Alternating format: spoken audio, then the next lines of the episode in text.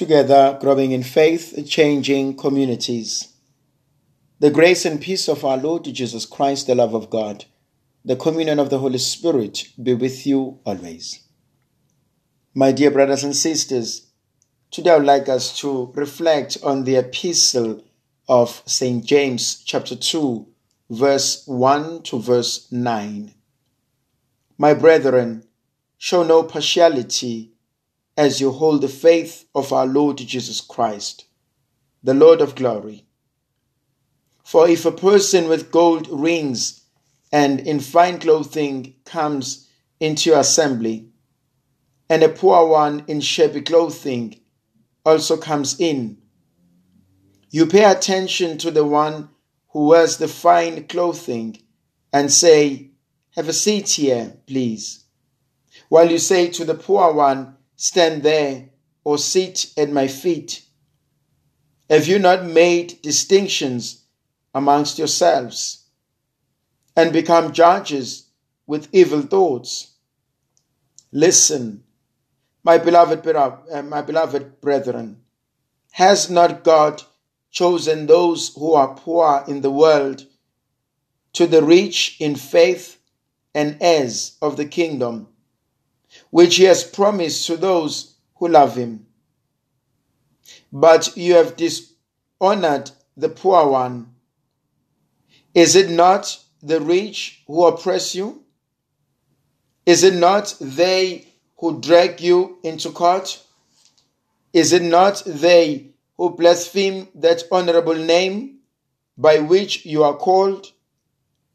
If you really fulfill the royal law according to the scripture, you shall love your neighbor as yourself. You do well. But if you show partiality, you commit sin and are convicted by law as transgressors. My dear brothers and sisters, St. James talks about the issue that is affecting the community. He, he, he, allows us who are the readers to enter into the dynamics of his community and he addresses those issues. Uh, we call these things social justice issues, uh, things that needs to be looked into and corrected. And he brings in interesting and valid arguments. But the question is what James talks about, are we also struggling with? Has it remained with the church, with society till today? And partly, yes. And so James says, do not show partiality do not treat people differently based on what they have or what they don't have. And it gives us an example of how a rich person who walks in in gold rings and fine clothing and nowadays drive beautiful great cars lives in mansions and has fat bank account and how those people are treated uh, against those who have nothing. And so we, we, we are asked to, to be careful at how we treat each other. You know, uh, I often say this about most of our churches. You know, you, you could come to, to Mass and you could come to the church service and nobody will notice you. Nobody will know you. Nobody will care about you. And you'll walk away. You could be with this community for two, three weeks, and nobody will even dare call or ask for your name.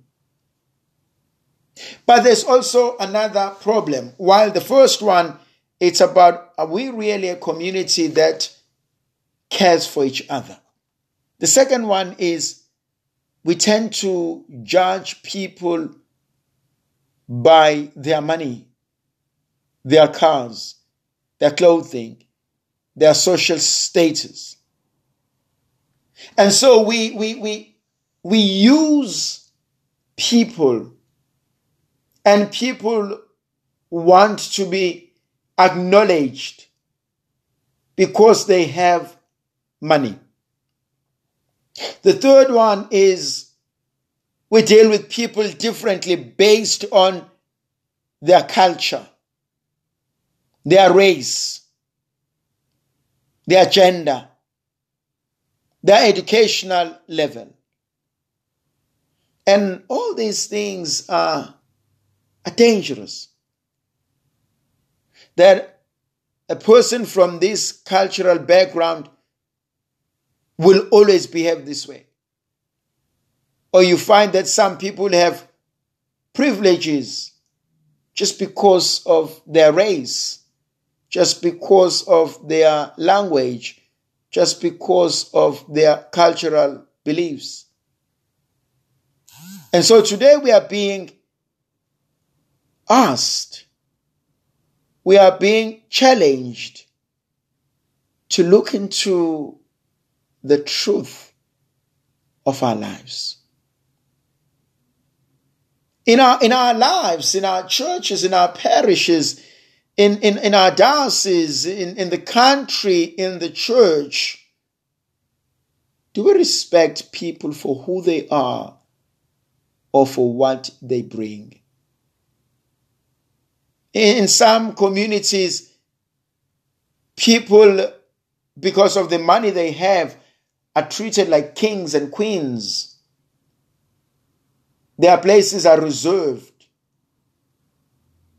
They make all the rules, and those rules don't apply to them. They are a selected few.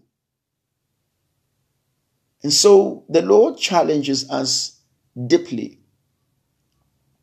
And so we need to, to look at these instances in our lives and, and ask ourselves, is this what God is asking of me? Then the Lord says, He has taken the poor, the outcast, the untrained, and He has called them and He has trained them. He has sanctified them. If, if I go back into my own life and into the ministry, I realize that it is all grace. That we can serve, it's because of His grace. That we have what we have, it's because of His grace. And so we, we are called to, to treat others with utmost respect. And we do this because they are made in an image and likeness of God. How do we treat those who help us at home? The so called domestic workers. How do we treat those who do our garden? How do we treat those who work for us, who report to us? How do we treat the poor on the road? The poor in our midst? How do we treat drug addicts? How do we treat alcoholics? How do we treat sinners? Are we a community that is willing to love, accept, and work towards healing and fully, holistically human restoration? Is there room for forgiveness? Is there hope for a better life? May the Virgin Mother of God continue to be with us, to protect, to bless, and to guide us. In the name of the Father, and of the Son, and of the Holy Spirit. Amen. Hail, Holy Queen, Mother of Mercy. Hail our life, our sweetness, and our hope. Today do we cry, poor banished children of Eve. Today do we send up our sighs, mourning and weeping in this vale of tears. Turn then, O most gracious advocate, thine eyes of mercy towards us. And after this our exile, show unto us the blessed fruit of thy womb, Jesus. O clement, O loving, O sweet Virgin Mary. May Almighty God bless and protect you, the Father, the Son, and the Holy Spirit. Amen.